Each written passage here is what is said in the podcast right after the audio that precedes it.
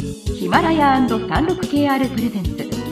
5分でわかる真相チャイナイノベーション。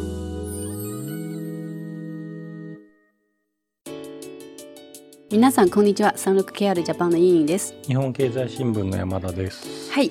今週は5回にわたって中国の自動車産業、まあ、変貌する中国自動車産業についてお話ししたいと思います。ですよね。イノベーションの番組だから、はい伝統的な自動車産業の分析をするのではなく。はい、そうですね。まあ今はえっ、と自動車の電動化とかスマート化が今進んでいる中、はい、まあちょうどまあ世界もこういう大きな転換期に、はい。あのはい迎えている中、うんうんうん。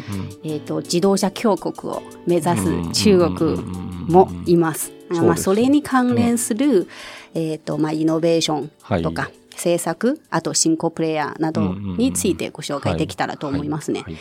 今日は一回、あまあ、今回は1回目ですので、うん。まず中国自動車産業の、うん、立ち位置というか、全取り巻く環境、うん。うん、ですよね、はい。まず大前提として世界最大の市場であると。そうですね。まあ、消費国ですね、世界最大。まあ、ということで、だからまあ中国市場を手放せない、そういう外資メーカーが、ぱりいっぱい、まあ、ありますし、まあまあ、みんな中国に進出してるってことですね。去年の販売台数は2500万台ぐらいですよね。はい。2019年。でもそれでもちょっと減った。8%減った？そうですね。うんあの、中国、まあ、へ減ってますね、そのね市場全体が。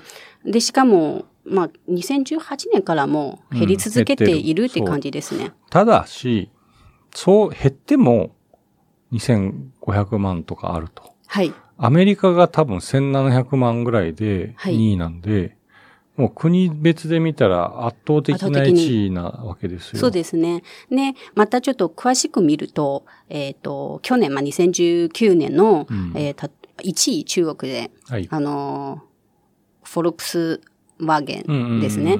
で、フォルクスワーゲンの2019年のその中国での販売台数はもう423万台ぐらいで、あの、全世界の販売台数の38%を占めてる、ねもともと、その、フォルクスワーゲンって中国で強いですよね。そうです。ね。で、2位はまあ、日本メーカー、まあ、トヨタ。まあ、うんトヨタ世界で、まあ、そのね、その、この1位、2位っていうことにどれほど意味があるのか、例えば3位は多分日日産ルノー、三菱グループですけど、そもそも企業連合と見ていいのかって、まあこれいろいろ定義が分かれない何とも言えないんですけど、まあいずれにしても、その、まあトヨタはちょっと違うかもしれませんけど、フォルクスワーゲンが世界一なのは中国で、えーと大き大きいからっていうことが最大の理由であると思います。そうですね。はいはい。まあ、ただ一方、外資系は中国で割とまあ成績が好調で、まあでも中国の国産のその自動車が、まあ海外にあんま売れてない。いや、つスマまり、ホみたいな。ここはね、その、えっ、と、明日、明日以降っていうか、次回以降、その、いわゆるケースって言われる自動車の新しい流れのことを議論する前に、うんまず、その中国って2500万台の最大の市場ですけど、その供給者が中国企業ではないっていうか、ごあの外資と中国の、おまあ、国有企業とかの合合弁ですね弁なんですね。はい。36KR ジャパンのサービスコネクトは最先端の中国のイノベーションやテクノロジー企業情報を提供しています中国での事業やパートナー企業の探索などヒントになる情報が満載で、多分それは、あの、自動車産業っていうのは、もちろんあの、あの、きっちりとか、いわゆる民営の企業って育ってますけど、うん。基本はやっぱり、えー外資が強い。そうですね。なぜなのかと。はい。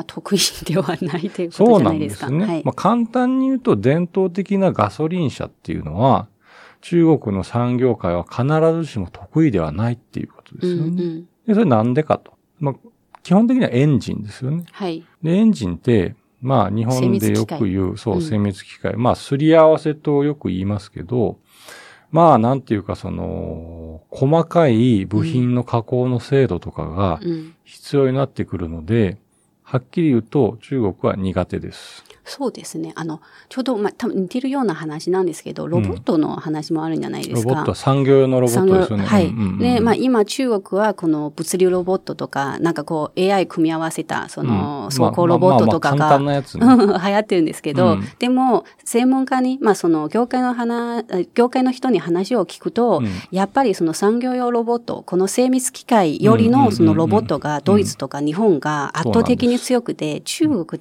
まだまだダメです。できないっていうか、うん。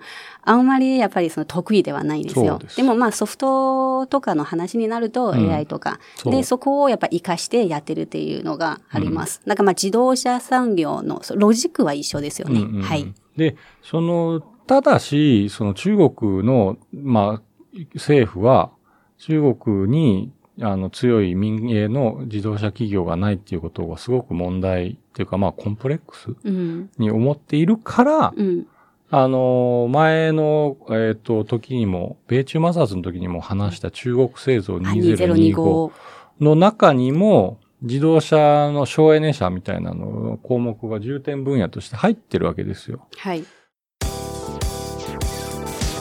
中国経済の様々な業界や企業紹介最新のイノベーションやテクノロジーを徹底解説。5分でわかる真相チャイナイノベーション。この番組の最新のエピソードはヒマラヤで配信中。今すぐヒマラヤのアプリをダウンロードして要チェック。でこれ一生懸命やりましょうねって言ってやっていますと。はい。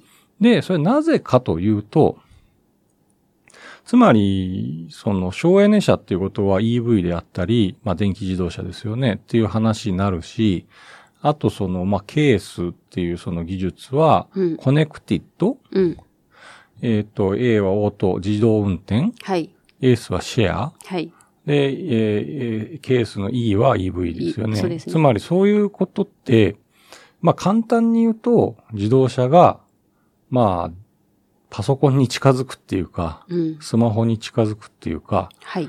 よりこう、なんて、モジュール生産するようなものに近づくので、中国の苦手な精密機械のを避けて加工じゃなくなると。はい。